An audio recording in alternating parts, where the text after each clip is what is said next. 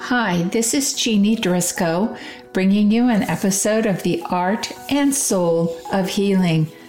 Today on the wings of Alliance for Natural Health, we will be flying to the Azores to meet with Doctor Filomena Trindade. Filomena is a board-certified family physician who finished her training at the U C S F Santa Rosa program.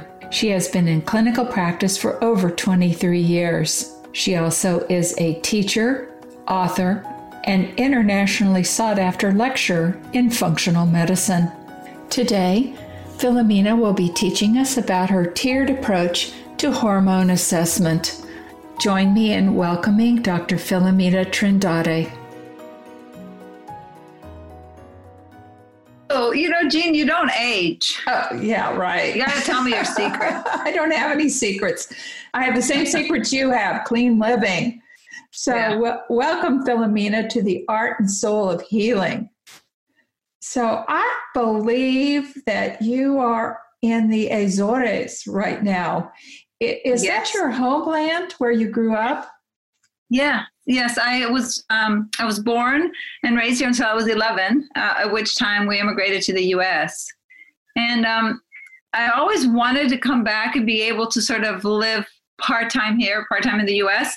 I didn't think it was going to be possible, but it's actually a positive thing that happened with COVID nineteen. I mean, yeah. I was already uh, planning on spending more time here. But then I actually got stuck here for four months. Oh, that's a bad problem to have.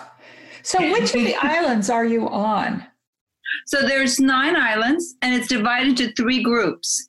The westmost, the eastmost, and the center. The center is a group of five islands, mm-hmm. two on the south side, two on the north, more or less, and then a center one. I'm in that center one, which is called Saint George. Okay. So I can see four islands from here. Uh, for I live on the south side, so I only see two. But if I go to the north, I see the other two, which is pretty amazing. Yeah, that's one. I, it sounds like it's so beautiful. You know, my husband and I have always wanted to tr- visit the Azores, so I'll have to do that. I want to see Mount Pico, too. Oh, cool. You know, I, I was supposed to climb it this year. I've climbed it before. And, uh, you know, Jean, whenever you want to come, you have a place to stay. All it's right. A, it's like a forty-five minute boat ride to Pico. Okay, well, I'll take you up on that. So I know you've trained in the United States, your, all your medical training, and you've really had an interesting career in medicine. Start You started out in conventional family medicine. How did you make that switch to integrative and functional medicine? Well, Jean, to tell you the truth, I knew I always wanted to do more preventive, integrative type medicine. But I thought that I needed that basic science foundation. I wanted to have the scientific basis. And I thought that I was really going to learn how to prevent or arrest disease. And when I finished residency, I was really disappointed because I hadn't learned that. I thought I had learned how to take care of acute care problems, but not of chronic problems, which when I started a nonprofit, that is all that I saw.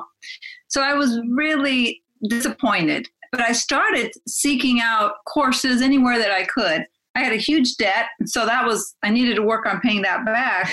But at the same time, I just started searching. Mm-hmm. And in my search, I found uh, Pam Smith. She was about to start the fellowship. Uh, at the time, it was uh, part of the fellowship was with I F M. Um, I got introduced to I F M there, but I actually also got introduced to I F M through a friend of mine who has since passed away, who was also involved in A C A M. And he told me, oh, you have to go to A C A M and you have to go to I F M. And he just basically threw the C D from um, uh, Jeff Bland at me and said, you got to listen to this. That was my introduction. I was like, oh my God, this is what I've been looking for. Because up until that point, I would take a course here or a course there, but I didn't really have a tool. I didn't really know how to put it all together and how I was going to uh, practice medicine in that way. And the uh, I F M Matrix gave me that. Yeah, it does. It's very helpful. And then was your nonprofit working with the underserved? Yes. Yeah. The farm workers. Okay. And um, Santa Cruz County and then um, Hollister is actually where I ended up working for several years. So uh, my hometown in, in the U S is Watsonville, California, which is an agricultural town. And I started working there, and then they needed a medical director. Uh, actually, first they needed a clinical director, and then eventually I became the medical director of um, San Benito County, which is a county nearby. And there, there was only one main nonprofit clinic that took care of all the pregnant women. Mm. Up until thirty-four, thirty-six weeks, and then we referred them to the O B. So I originally was hired to be in charge of the perinatal program. And and then I became medical director and worked there for a few years. That's a wonderful thing that you did, working with the underserved. Were you able to use some of your integrative and functional medicine tools in this setting, or was it pretty conventional? Well, initially, at least when I started, it was pretty conventional. But it's amazing how when you start to add things uh, more from the integrative medicine arena, and you can share with your colleagues that it's science-based, or here's an article on this, or this is why I gave this person zinc, or this is why I put them on omega threes. It's amazing because I initially I thought that I was going to be met with sort of resistance and um, no, you can't do that. But maybe because I was in the underserved arena, we were used to doing sort of non-conventional things. It sort of just caught on. And then um, I, I was in charge of three P As, um, the nurse practitioner, a um, nutritionist, and there was um, a pediatrician and then two other docs. Wow. And some of them were more receptive than others, but especially like the P As and the nurse practitioners, they just ate it up. They're like, oh, we want to know more. And we were also a site for training P As, nurse practitioners through the Stanford program. And uh, it was amazing because, you know, it's our sort of fresh minds. Um, I feel like the more that we're doing something that's a little bit different, even if it's science-based, sort of the more support or the more interest there is in that area, it kind of drives us, at least it drove me to want to know even more. Yeah, absolutely. When you're teaching, I, I was able to teach nurse practitioners, P As, residents, medical students, et cetera, while I was at K U Medical Center. And they get so excited because they don't get this in their uh, basic underpinning of their education. It's such a tragedy. Just even simple nutrition. I know. It's it's almost like what you put in your mouth, uh, even though we know how it shapes you, um, it doesn't get taken into account. It's almost like it doesn't matter. And we now, of course, know different. But we do. It's sad that it's not being adopted into medical education. I think that's really the saddest part. Yeah, I think it's actually taken a step backwards. When I started at K U Med in the late nineties, we were able to teach nutrition in the regular medical student courses. And now they said, oh, we just don't have time for that. So. Wow. Maybe. Got taken out. Yeah, take taken out two hours, three hours, you know, that's it. And it's all, oh, vitamin A will kill you kind of stuff. Well, where's your main practice currently? I, I would still say it's still my U S practice, uh-huh. um, even though I'm doing everything online. Uh-huh. Um, I also have a small practice here. I'm not quite ready to have a practice here in a way. I used to have a clinic in um, in the mainland, but it got to be too much. You know, I, I realized that in order to sort of take care of my adrenals, especially, or my H P A axis, I needed to slow down. Yeah. So I started teaching more and I gave up that clinic. Here in the island, um, I, I sort of work out of my garage. I changed my garage into a little office, but I'm in the process of building a um, healing center. Okay. Where I, I already purchased the land and I have a couple investors. I'm looking for a third investor because I want to make it um, not just a center for here, right? Because we're isolated and, and uh, with socialized medicine, sometimes the queue is pretty long. And when you're in a isolated island, I feel like the medical care could be better because, you know, we could evacuate people a little bit earlier. We could have more contact, especially with the video, with some of the subspecialties, mm-hmm. which doesn't happen as much. So I want to cater uh, sort of the acute care as well as chronic care using the functional medicine model. Oh, that's great. And uh, I want it to be sort of a location where other people come for healing because it'll be like a resort, but then we also take care of the locals. Okay, very good. And when you evacuate to the mainland, you were talking about Portugal. No, actually, most evacuations are not to the mainland. They're to some to the uh, islands with bigger facilities. Okay. Because we only have health centers, which behave as makeshift hospitals, but really they're health centers. And then um, some of the other islands, like, for example, we don't have C T scan facilities or M R I on my island, but the next island over does, which is a twenty minute, twenty-five minute um, airplane ride. Oh. So in many cases, they have to get shipped either there or to San Miguel, which is an even bigger island. I but see. I feel like some of those things we could have here. The problem is that you need to have someone that knows how to, you know, a technician that knows how to do it. And then you don't necessarily have to have someone that interprets it because, you know, with video conferencing, you can have someone on hand. But unfortunately, that hasn't quite been adopted mm-hmm. into mm-hmm. the traditional system. Yeah, well, they, they're so expensive, those pieces of equipment, the M R Is and C Ts. So it does make sense to send people out. Plus, what you're doing is so uh, important in discovering things instead of just relying on testing. I mean, you and I both know that physical exam is just not that important to people in conventional medicine anymore. It's a no, tragedy. You know, I have to tell you, I learned my physical exam skills working in the third world. I was working in Guatemala, working with the comadronas, which are the traditional midwives, and helping them um, sort of with hospital procedures or so that they wouldn't be afraid to refer because um, Guatemala is the country that has the highest anencephalic births. Oh, I didn't know and that. Yeah, because it's such a high rate of anencephaly, in many cases, both mom and baby. Of course, baby's not viable, right? But in many cases, the mom also dies uh, because they, they get referred to the hospital too late. So my project was to teach the traditional midwives how to refer and not be afraid because they weren't really accepted by the medical system. Um, and to so that they could refer them early. So they could learn to recognize it early and refer them and know that someone at the hospital was going to receive them well. And, um, but I ended up not just, I worked on my project, but through the process of going to very rural areas and working, you know, with the traditional midwives, I ended up seeing patients that were sick. Mm-hmm. And I learned to really be very good at my skills, which I didn't have, but it forced me to look it up and say, okay, what does this sign mean? You know, when their skin looks like this, what does that mean? When the nails are like in this, you know, in this state, what does that mean? And then I found all the work of mostly some of the naturopaths as well as Michael Stone, you know, who's just amazing at clinical evaluation skills. And that is really fun. And he learns, he learned his in the third world too, the physical exam. Yeah, and, and he also has, you know, of course, a, a nutritional background, so he's always been mm-hmm. interested in it. Mm-hmm. Yeah, but it's amazing how much you can tell, or how much body can tell you if you know what to look for. Absolutely, yes, and patients, I think, really appreciate it.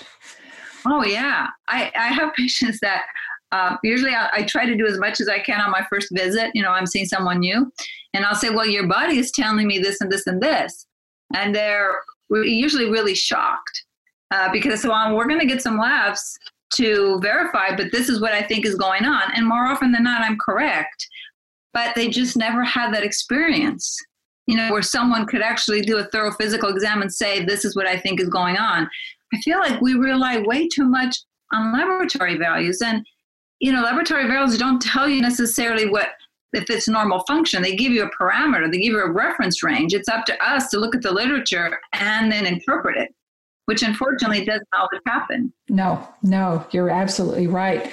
So your chapter in the Integrative and Functional Medicine Nutrition Therapy textbook was entitled Nutritional Influences on Hormonal Health. I, you know, I was really fortunate to hear you lecture around this topic um, in the Integrative Cardiovascular Workshop put on by Mark Houston. So I really got a true flavor of what you meant by How, or how you're supposed to evaluate hormonal imbalances. So this has really colored my approach. So you have a very specific protocol. You call it a symphony and a hierarchy in approaching hormonal health. Can you describe this? Because I think people need to understand this. Sure. I, you know, I still have a hard time with people accepting this uh, because it's a little bit of a different way of thinking. Um, but it makes a lot of sense. And I feel like if that's, if you use it in clinical practice, you can really get to the root cause and fix, you know, many different um, problems within sort of the, not just the restoratogenic pathway, but within the body in general. So I see um, hormones sort of this way. I see insulin as a major hormone that has a lot of downstream effects on some of the other hormones. So my approach is look at insulin first. It doesn't mean we don't also look at what's happening with the adrenals and the H P A axis and thyroid and the sex hormones. And then, of course, I also add on estrogen metabolism because I think that's key, especially when we're looking at avoiding um, chronic disease or even cancer. But I think insulin needs to be looked at first because it has more downstream effects on all the other hormones and vice versa. It's a symphony, so everybody's sort of playing together. But um, I feel like we need to look at the major hormones. And if we start there, for example, there's a lot of people walking around, they're insulin resistant, but most of our colleagues are waiting for them to become pre-diabetics or diabetics to treat them. Yeah, if we absolutely. can reverse the insulin resistance, we can reverse the downstream effects, be it on the H P A axis or on the thyroid or on the sex hormones. Well, can you describe insulin resistance? Uh, it's a term that maybe some people aren't familiar with or don't really sure. truly understand. Well, even in, even in the literature, there's still some um, sort of miscommunication. Um, so insulin resistance is basically early, early on, like pre pre-diabetes. It's when your um, pancreas starts to Uh, produce insulin, but the insulin isn't functioning. Or in other words, it, it's still not able to, in general, keep your blood sugar normal. But even before that happens, there is a um, sort of a trigger or a damage or something happens, uh, particularly to the pancreas and the pancreatic beta cell, that causes overproduction of the insulin. So it's believed, and this is especially through the work of Barbara Corky, that Uh, first, you have hyperinsulinemia, so you have too much insulin, and that that can be the leading cause of insulin resistance. So in other words, meaning that the insulin doesn't function, the pancreas doesn't necessarily know that, and so it continues to produce more and more insulin, because type two diabetes is too much insulin, right? Mm-hmm. Unlike mm-hmm. type one, mm-hmm. as you know, which is an autoimmune condition where you're not making insulin. But the problem is that the insulin um, isn't functioning. And um, we also know that aside from changes in the pancreas itself that can lead to hyperinsulinemia, and the hyperinsulinemia itself can lead to insulin resistance, you can also have changes in the gut microbiome that can lead to insulin resistance through various different mechanisms, be it with the microbiota itself or the uh, lipopolysaccharide or the ability of the um, gut microbiota to convert, you know, our bile acids. So there's basically, you can think of it, even just increases in oxidative stress can lead to insulin resistance. But the part that I feel is really important, and I think that most of my colleagues still don't get, is that when you have a da- when you have damage to the pancreatic beta cell, be it due to a lack of a nutrient or too much of something like high fructose corn syrup, for example, or a toxin or an infection, Um, that when you have damage to the pancreatic beta cell, the way it responds is by making more insulin. And just the overproduction of insulin itself can lead to insulin resistance. In addition to, there's other pathways, but that being a major one. And initially, uh, when you're producing, let's say, uh, the insulin, you may be able to keep your um, blood sugar completely normal, your fasting insulin might even be normal. But the first thing that actually increases is when we're challenged with a high glucose meal or, or a meal with a high glucose load. Because sometimes it's not just sugar, right? It can be things that our body will see as sugar. And uh, so that when that happens, if you're just measuring your fasting insulin, it may be normal, but you still could be insulin resistant because you need that challenge. It's only when you look at it after a meal. So it's really important that we also look at insulin postprandially, like half an hour, or an hour, or two hours after eating. Well, who's at risk? Is, is it all genetic, or is there uh, a food component to it? What's popping is more food. Mm-hmm. I, I believe that one of the reasons why we see such high rates of insulin resistance, such high rates of obesity, is really due to food, so what we put in our mouths, as well as our lifestyle and lack of exercise too. because unfortunately that happens, but also the high amounts of stress that sort of we're living in. Mm-hmm. Aside from the fact that, you know, we're living in a more and more polluted environment or world. Absolutely. Yes, those endocrine disruptors are certainly, at, you know, playing havoc with people. So can you tell a difference in the Azores compared to your patient population in California, let's say? Did you see? Yeah, I do, but it's quickly, um, it's quickly changing. So when I first started coming back like about fifteen years ago, there was really not much obesity at all. Uh, and compared to in the U S, it's like I would always be shocked because I I'd get here and, you know, go to a restaurant, go grocery shopping or something, and I realize, wow, people are still pretty lean, and um, and you don't see a lot of those uh, uh, what's it called, muffin tops. uh, and but now um, it's starting. We're starting to see more and more, and a lot of it, I think, too, is. You know, the U S is a huge influence all over the world. Yeah, unfortunate, dietarily unfortunate. Yes, yes. And so when people think, see things on T V or or they see shows and they realize, oh, this is what's, you know, being, well, this is like the latest fad is being used. Everyone wants to imitate it.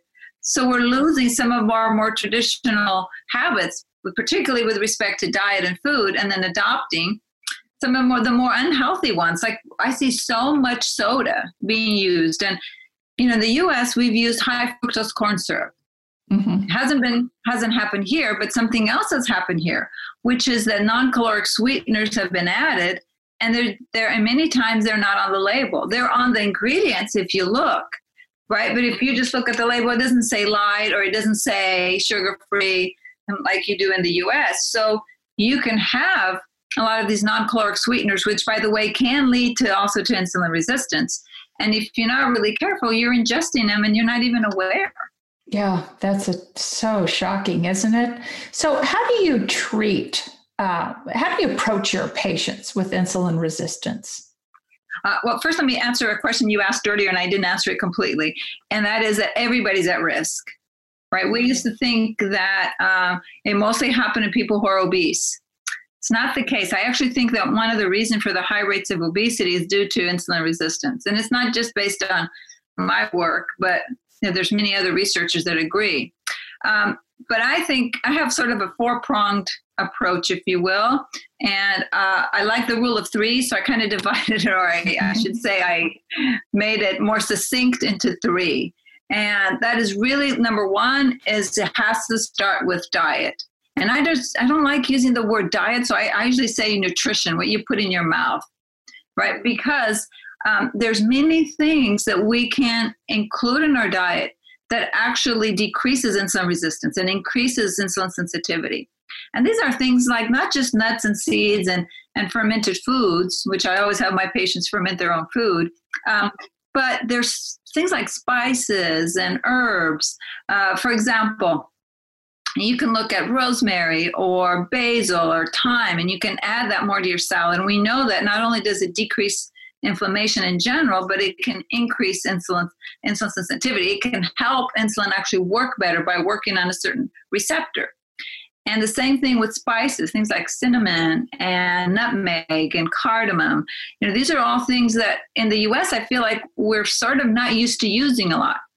But we have to educate our patients to purposely reintroduce them and put it in everything, whether it's your breakfast, lunch, or dinner. You know, I have my patients add it to their nuts and, you know, put all these different spices, including ginger and nutmeg and cinnamon, and, you know, get used to sort of having more of that flavor, because I think in general, the standard American diet or the horrible American diet, whatever you want to call it, is also very bland. Uh-huh. You know, aside from being devoid of nutrients, it's pretty bland. So in many cases, they're not used to ingesting sort of that different, those different flavors, and it can kind of be fun. And then my other thing is when I talk about food, I always say, you have to look at things and like servings. To me, it's the easiest way. I can explain it to you, whether, you know, you are a farm worker or, you know, you're C E O of a company. If I tell you a serving of a cooked vegetable is half a cup, if you're talking about lettuce, a cup would be a serving. And I want you to have ten to twelve of those. And the next question, you know, when their eyes get really big, it's like, well, how am I going to do that? Like, well, it's simple because you're going to learn to make soups. And, you know, you can have a bowl of soup and that could be already four or five servings because you're going to, you can cream it, for example, or you can put lots of different vegetables. And then I want you to eat fruit because contrary to popular belief, uh, fruit does not necessarily increase your insulin resistance, right? Because there's so many antioxidants in food. Fruit juices are a different story, but fruit in itself, you we want to eat those that have sort of the highest phytonutrients, but they don't increase your sugar. So like your lower glycemic load fruits.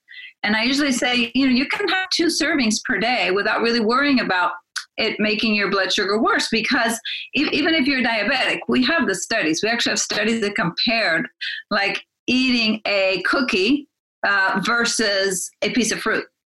And we've shown that with fruit, even if it was sweeter than the cookie, because it has so many other phytonutrients in it, it's actually going to work to lower your blood sugar and decrease yeah. your insulin resistance. And that's not the message that the sugar lobby wanted us to hear, is it?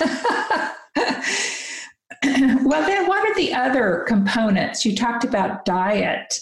Right. So it's food and then lifestyle, really looking at where does your stress come from? Because, you know, it's just stress in itself can lead to insulin resistance. I remember being in a nonprofit and I had a lot of type two diabetics.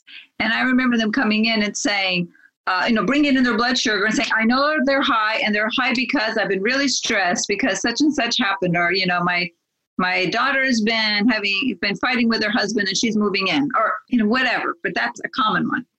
And, uh, and you know, I know it's a stress that makes my blood sugar higher. And it's true, but I don't feel like we've had that much emphasis on that, right? That's we've true. had more emphasis on what do you treat, what drug do you give next versus let's get to the root cause and let's see. Maybe we can't change the situation, um, but maybe we can change how your body reacts to that situation. Maybe there's some tools that I can teach you that will help lessen the effect of stress on the body. That's a major one. That is. And then the other is looking at what do we do for the gut microbiota, because the gut microbiota is just amazing. There's so many things that we can do that will actually help you decrease insulin resistance. And it's not probiotics, although probiotics are important. The most important thing, we're back to diet. We know that we can actually change the composition of the gut microbiota in a good way within twenty-four hours with what we put in our mouths, especially fiber and, and in particular, soluble fiber. Absolutely.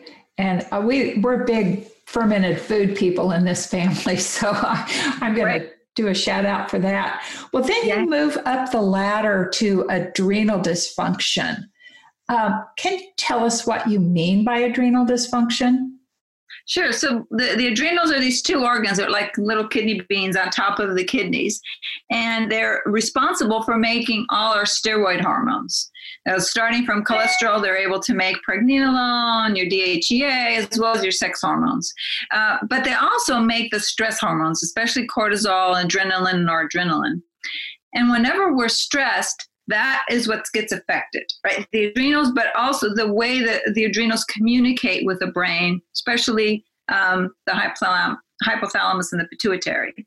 And what we now know is that if someone has had a difficult childhood, uh, and I'm talking about like the A C Es studies, right? The um, the um, studies that looked at children that had adverse Um, upbringing or had an adverse childhood and how that can predispose you to be all, also on this so, sort of a hyper alert state. And when you're doing that, you're living with higher amounts of cortisol, and cortisol is very catabolic, right? It, it breaks things down. And I always say cortisol brings around its buddy, insulin. And so if your if your system is stressed, and it doesn't mean that you're under a lot of psychological stress at this current time, it could be something that happened to you in your childhood um, or just earlier on. But we need to look at just what state or how much reserve do we have. And we used to call it just adrenals. Well, well, now we know it's really the hypothalamic pituitary adrenal axis. It's the H P A axis, but the, because they're constantly in communication. But It, there are so many things that we can do to sort of tone down um, the sort of messages that our adrenals get, or, or to help them sort of settle down and realize that there's help and that there's ways that we can sort of decrease the effects in our body. And I'm talking about food, of course, is always the foundation, but there's a lot of adaptogenic herbs that help decrease either the communication or they actually the effect. So the effect of a high cortisol, for example, whether it's on your heart or it's on your kidneys or it's on your skin in general, um, these are herbs that are able to modulate sort of our, our responses to stress. Mm-hmm. And then, of course, we have our nutraceuticals that I didn't mention, but also work for insulin resistance. They're also really important in maintaining good adrenal health. Well, I love the phrase that you use, overspend your adrenal reserves and find yourself broke. So what happens to the system when stress becomes chronic? Well, depending on how big your reserve, I always talk about the adrenal sort of adrenal bank account. And that one, Jean, I can talk about personally as well as professionally. I can too. Because it's like when you overspend, right? When you spend more money than you have in your bank account, when you burn the candle at both ends and you're doing too much, as you know, then we sort of lose our reserve. And when that happens, we can become very inflammatory and we can become more prone to, to different diseases. So it's really all about, you can think of the adrenal, your adrenal reserve as sort of your, the hormones that can, that can modulate stress, but also help us with decreasing inflammation and having a um, sort of a better uh, ability to respond to invaders or whatever it is that, that we're sort of bombarded with, whether it's an infection or it's a toxin. So how important is lab testing in your treatment approach at this juncture? So for, uh, for you mean specifically for adrenals and your H P A axis? Yes. Well, I use a lot of laboratory uh, testing, but there's also a really good questionnaire that was developed by James Wilson before there was a lot of testing available, or at least he tried to do it so that um, just based with this questionnaire, you could get an idea of which stage, you know, of adrenal dysfunction someone was in. And uh, it's actually part of his book called uh, Adrenal Fatigue in the twentieth century, I think, or something like that. I know it's Adrenal Fatigue, and it's by James Wilson. And um, what he did is he basically went through a series of different questions to figure out, um, are you high cortisol, or are you high but you're starting to lose your resistance, or I should say your resilience, or are you low cortisol? So I use that questionnaire quite a bit. And sometimes, you know, just asking someone, are you stressed and wired? Are you stressed and tired? Or are you just fatigued and worn out? You can get an idea. But the salivary testing is also really helpful because you actually get to see throughout the day, you know, where someone is. And when we look at saliva, we look at cortisol as well as D H E A because we use D H E A as to give us an idea of what's that catabolic anabolic balance like, right? Because cortisol is very um, catabolic, which means it's very break, it helps break down. And in, in metabolism, you know, we're constantly breaking things down and rebuilding, right? So we want to make sure that we have enough to be able to rebuild. You can also look at, um, do testing in the serum, but the saliva is better because we can look at it throughout the day and you don't have the effect of having a needle stuck on your arm, you know, to be able to, to see what the cortisol level's like. Mm-hmm. And then you move up the ladder to um, thyroid support. Thyroid. And so many people start here without focusing on insulin resistance and adrenal health first. Can can you tell us a little bit more about this next step? Sure. So I, I feel like if you address uh, insulin and adrenals, in many cases, you may not need to address the thyroid because it may be fixed, especially if it's early on. Um, but I think that most people feel comfortable addressing it because it is sort of the way we were trained, right? We're trained in acute care medicine, conventional medicine. So it's like, what can I do? Instead of looking at sort of the whole picture and see what's really going on. But um, I feel like thyroid, we're seeing a lot more uh, problems with, especially autoimmune thyroid diseases or Hashimoto's, because to me, the thyroid is sort of like the Boy Scout. It's sort of what sticks its head, its neck out. And, and we know in terms of looking at your immune system and your immune health and, um, and in general, but I feel like um, there's a lot more um, thyroid conditions that you that patients present with, where where their um, laboratory values can be within the reference range, for example. Mm-hmm. Mm-hmm. And a lot of times it's because it's a it's a nutrient deficiency, for example. Um, Our our thyroid makes mostly T four. It only makes about five percent T three, but only T three is the active hormone that can actually get inside the cell and do work. But in traditional medicine or conventional medicine, all that we're looking at usually is T S H, which is the thyroid stimulating hormone. It's what is the pituitary telling the thyroid to do. But if the thyroid makes T four, and it's the T three that's active, and it has to be converted to T three mostly in the liver and the kidneys. It's like, how do you know that it's really working optimally if you're only looking at T S H? Yeah. So the conversion of T four to the active T three is important, as you just stated, and it's through this activity of the deiodinase enzyme.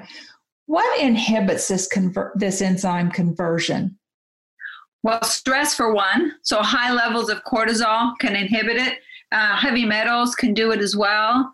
Uh, in, in, in order for that conversion to, ha- to happen, you need physiological doses of some certain hormones.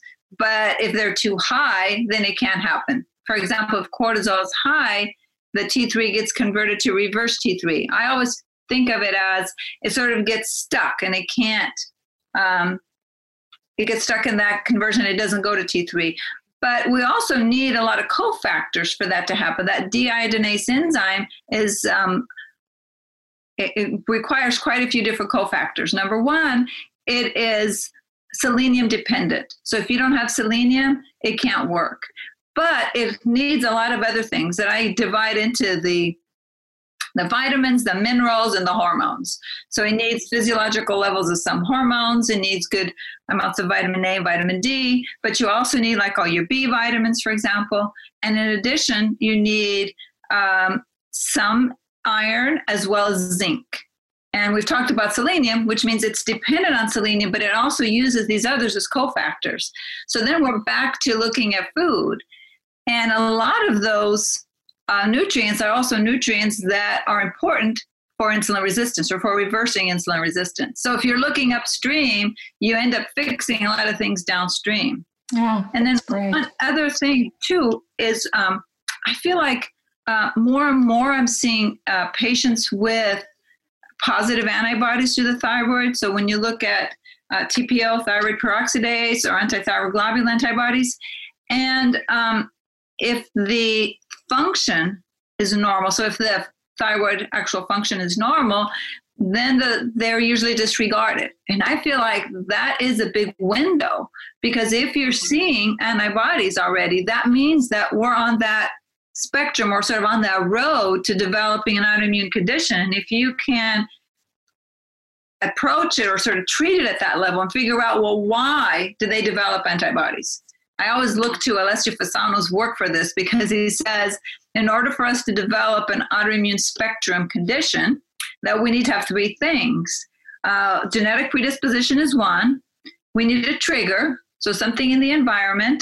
He, he initially talked to this, talked about this with respect to celiac disease, but then he went on and said, well, this really applies to any autoimmune condition. And the trigger can be an infection, it can be a toxin, it can be a um, nutrient deficiency, it can be too much of something, right? For example, too much high fructose corn syrup could do it. And then we also um, need to address what's going on at the level of the intestine, because it says usually you have increased permeability in the gut. We may not be able to change our genes, but we can fix a leaky gut, and usually we can remove the trigger. So if we can do that when someone has developed antibodies to the thyroid, in many cases we can reverse it before they get to a full-blown autoimmune condition. Well, again, how do you use lab testing for thyroid? It, uh, For thyroid, I actually do pretty extensive testing. Uh-huh. There are, there's a thyroid questionnaire that's actually put out by the Institute for Functional Medicine that I also use. Um, and I also use a lot of physical exam skills, because if someone subjectively complains to me that they're constipated and then they have really dry skin, you know, they're losing the outer third of their eyebrows, you know, those are all signs that um, are are indicative of, thyroid, of low thyroid function. But here I use a lot of testing, because to, to, to see if someone has antibodies or not, I find that, that for that I rely on the um, on the laboratory evaluation. So I'll usually look at T S H, free T three, free T four, reverse T three, and then the antibodies. And I do both. I do anti-thyroid uh, thyroperoxidase or T P O, as well as antithyroglobulin. Because uh-huh. in some patients you may have one and not the other, and in others you may have both. Mm-hmm, mm-hmm. Well, that's very helpful. When do you intervene with thyroid hormone?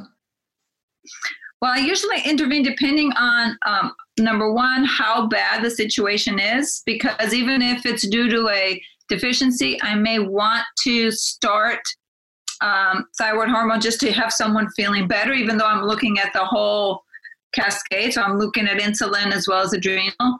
Um, but in many cases, if we've really fixed the insulin resistance and we have addressed the adrenals, in many cases, and we've given all the precursors that are needed, right? So all the cofactors and the nutrients, it may get better. But in some cases, it may not. In, in other words, some cases they may need a hormone. So it depends on what level they're at, what their complaints are, and how much I've done when I start. For example, if someone has Uh, mostly the problem with converting T four to T three, and maybe all they need is selenium and zinc, that may be, that may be all, right? But if it's more than that, or if it's autoimmune and it's been going on for a long time, they may need the hormone replacement at the same time, or at least started gradually while you're fixing the underlying problems. Isn't it great to deliver personalized medicine instead of this one size, here's your prescription?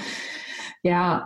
You know, Jean, sometimes what I think is um, sometimes I can't help but envy some of my colleagues.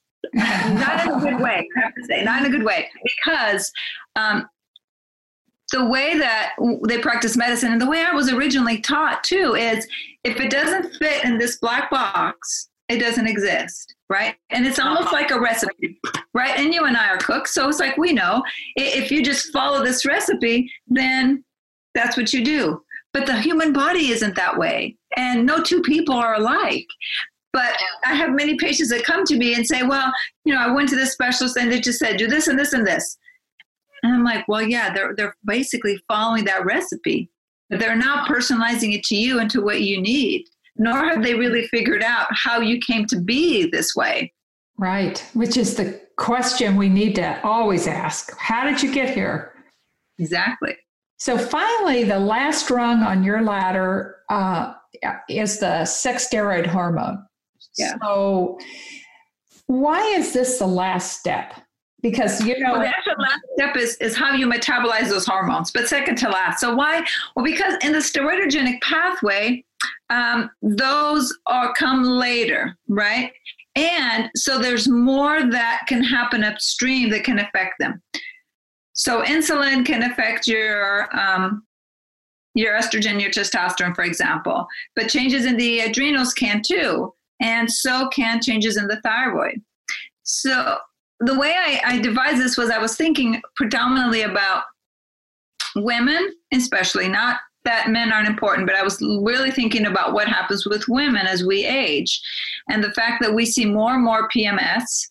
And that a lot of that can be due to stress. So it's upstream. It could be insulin resistance, but it can be stress at the level of the H P A axis, where the precursors that should be going down to make progesterone, especially in the first fourteen days of the cycle, they're sort of being robbed, or they're being diverted into the glucocorticoids or the cortisol or the steroid pathway. That um, when that happens, in many cases, that can, they can develop P M S, or someone is highly stressed. So I was thinking about that, as well as as we get older, right? Um, and we approach that perimenopausal period, what happens in conventional medicine is they'll just look and say, oh, well, you know, you're just starting to go through the change. But really, and a lot of times it's upstream. It's that they're insulin resistant, and insulin resistance can affect your seventeen twenty lyase, and that can lead to, you know, increase in your testosterone, for example. And so if we start to look upstream, we can identify those hormone imbalances much earlier on. And there's, I look at them later because there's more things that can affect them. And uh, also too, you know, I see a lot of women that come in at about thirty-five, thirty-eight years old that are already having hormone imbalances. And the answer is not to put them on hormone replacement. The answer is to figure out why. Are they having an anovulatory cycles, for example? Why are they? Did they lose their testosterone because they were so stressed? Or, um, you know, what's happened with their progesterone? So if you can look at it from an upstream sort of point of view, you can really help restore balance without having to put them on a hormone. Mm-hmm. Mm-hmm. So uh, the question comes out again. How do you test for these sex steroid hormones? How do you like to test for them? So it depends sort of where, uh, how old they are and where they're at. Uh, I like testing in saliva because I can look at the free hormone, uh, but sometimes insurance may not allow that. Uh, most of these nowadays you actually can get covered by insurance, but uh, even though you're doing them in the saliva. But what I'll do is I'll also look at them in the serum, and I look at when they peak. So, for example, if I'm looking at estrogen and testosterone and someone's still having periods, I know that Um, estrogen peaks usually days ten, eleven, or twelve of their cycle. So from the first day that they bleed, that's considered day one. And around day ten, eleven, or twelve, estrogen or estradiol will peak, and so I can draw it then. Whereas progesterone should peak around days nineteen, twenty, or twenty-one, and then I can draw progesterone then. Testosterone, it varies. Usually I, I draw it when I also look at, es- at the estradiol. But if, if it's someone who's not having a period, it's too hard to tell. And for those, I really like doing like a twenty-eight day saliva test. You don't collect every day for twenty-eight days. You only collect twelve of those days, but you're doing it over twenty-eight days so you can get an idea. Is it that their estrogen is going up, but the egg is not coming out of the follicle, so the progesterone doesn't go up? And then what's happening throughout the cycle? So it really gives you an idea of exactly what's going on with that particular person. That's very elegant. And you mentioned earlier metabolism or breakdown of these hormones, particularly estrogen. Can you elaborate on that? Sure. So this is a big interest of mine, Jean, because um, I feel like this is one area that we could really, really affect um, cancer risk in both women and men, but particularly in women, although it's re- also, also important for men and prostate cancer, for example. But it's how we break down those hormones and what can affect those pathways. So we know that, for example, and there's two phases of detoxification in our liver, and it happens in our other organs, not just the liver, but it can happen in our ovaries, for example, or kidneys, although predominantly the organ of detoxification is the liver. So there's three, there's two stages, or two phases, I should say, phase one and phase two. In phase one, there's three different pathways that that estrogen can go, right? And uh, so I just call them the good, the bad, and the ugly. So one is more favorable, which is two, the two pathway. And the other one, not so favorable, the sixteen. And then the third being sort of the worst of the three, uh, or the ugly, and that's the four. Now, those can be determined genetically. So genetically, we can have a single nucleotide polymorphism. That means we're going to use one of those more. The four was always thought to be the least active or a minor pathway. But the fact is that it is becoming more of a major pathway. One, because we can have genetic changes that make it primary. But the other is because of the uh, our, something you said earlier, which is our high rates of exposure to endocrine disruptors, or xenoestrogens, or fake estrogens, because even though we may not have a, a genetic mutation that says you're using the four, if you have high exposure to things like bisphenol A or the phthalates, then you're going to use that pathway preferentially, because a lot of these endocrine disruptors, they're fake hormones in the sense that they act like our own hormones. And they don't act like it just by binding to the same receptor, which is what we originally thought. And we know that some of them don't bind to it very sort of very tightly. But actually, with the way that they affect us is by changing how we metabolize our hormones. And so when you're using the four pathway, that pathway can lead to changes in our D N A, and it can actually be sort of the instigator for a cancer down the line or a hormone-related condition, because we know it's not just cancers, but it can also be fibroids, for example, or adenomyosis. And so I feel like if we, and by the way, there's lots of literature on this. It's just not being applied, unfortunately, in clinical practice, because I feel like looking at how someone breaks down their hormones or their the metabolism can really go a long way to helping them decrease their risk of a hormone-related condition or a cancer. Mm-hmm. And the problem is that the, there's been a big emphasis on looking at the two and the sixteen, or the two to sixteen ratio, yes. Yes, which true. Can be done in the urine or can be done in the serum. But that doesn't tell you anything about the four, right? And even though people say, well, if the two to sixteen ratio is good because the two is protective, you're fine.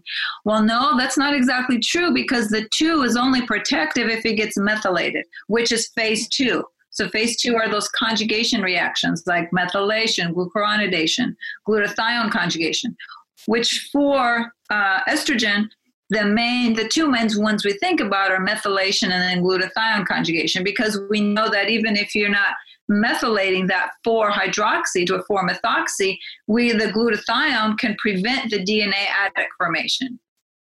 But I think glucuronidation is also important, even though we don't have a lot of those studies yet. We don't. There isn't a lot of information on that. Yeah. So your systematic approach to these interconnected systems is something we all need to understand. So I, I hope you keep teaching and keep sharing this, because this writing in the Integrative and Functional Medicine Nutrition Therapy textbook was is seminal. So thank you for that. Oh, thank you, Jean. It was such a great opportunity to, uh, to work with you. I really appreciate that. Well, I have one last question for you. What are you doing for fun on Azores? Oh my gosh, I go swimming every day. Oh, I love it. Great. And then um, I do a lot of hiking, and um, I have a garden, a vegetable garden. Well, I have a, a flower garden, but I work more on my vegetable garden. And so I spend a little bit of time every day. And right now it's been pretty dry, so I've actually had to irrigate it quite a bit. But it's a lot of fun. I um, oh, I love it. I always fun. feel like this is how I get my adrenals, my adrenal reserve back. Yes. So you have to come visit me. I will do that. Well, thank you so much. I appreciate your time. Oh, thank you, Jean. It's my pleasure. Thank you, Filomena. That was certainly a fascinating topic, and I so appreciate your knowledge around the tiered approach to hormone assessment and treatment. And a special shout out to the Alliance for Natural Health U S A for standing in the gap for our health freedoms. Become a member today.